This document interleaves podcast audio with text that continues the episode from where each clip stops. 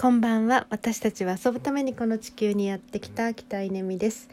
えー、っとですね7つの習慣という、まあ、有名なあの著作がありますがそれの J J っていうのはジュニアでありジャパンであるっていう、えー、子どもたち日本の子どもたちに届けるプログラムのトレーナーになって先週からあの授業が始まってるんですよね。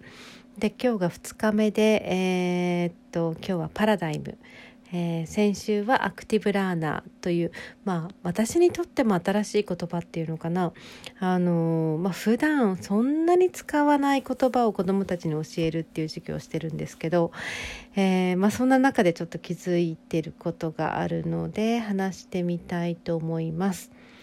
まずこのアクティブラーナーパラダイム、えー、7つの習慣。これ何のために教えてるのかですよね。7つの習慣的には人格を磨くっていう、まあ、そういうあのミッションというか目的のもとにあの7つの習慣はあるよっていうことなんですけど。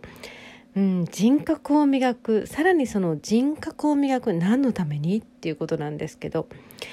えー、私的にはですねやっぱり幸せに生きるためになんですよね。子どもたちがこれからの人生を幸せに生きるために、えー、人格を磨くっていうのは大事でそのために7つの習慣っていうのは役に立つっていう、まあ、そういうこうロジックというか、えー、の中において7つの習慣すごい大事で。でも考えてみるとうん子供だけじゃなくてえー、幸せに生きたいっていうのは大人も一緒でそのために人格を磨かなければならないっていうのは逆に言うと大人の方がじゃないですかみたいな話ででするとするとですね、えー、7つの習慣を学ばなければならないのは大人の方じゃないかっていうこともありなのでうーんなんか2回やってみて思うのはこれは親子で学ぶのがいいんじゃないかって思うんですよね。じゃあ同じ親子で学ぶ時に一番の弊害は一緒に一緒にオンラインの場合、えー、親子が同じ部屋にいて一緒の画面を見ているとどうしても子供は親の顔を見るし親も子供の顔を見るし、えー、というなんかそこにやっぱり関係性があれあるがゆえに、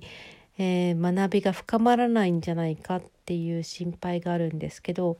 ここでウェビナーの出番だなと思ったんですよね。ウェビナーっていうのはうん、まあ、子供が参加者になるで子供に対して私が授業をするっていうのをうんと親は親は別部屋でそれを見ることができるんですよね。いやウェビナーってそういう機能なんですよね。こうあのメインで参加している人たちの様子を別の部屋からこう覗けるっていうか 覗けるんですよ。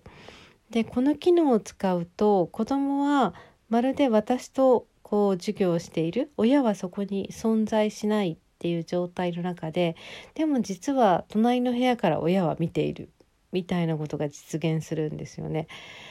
いやーオンラインってすごいな毎日が授業参観になるなと思ってうんちょっと来週からこれ試してみたいなっていうふうに思ってます。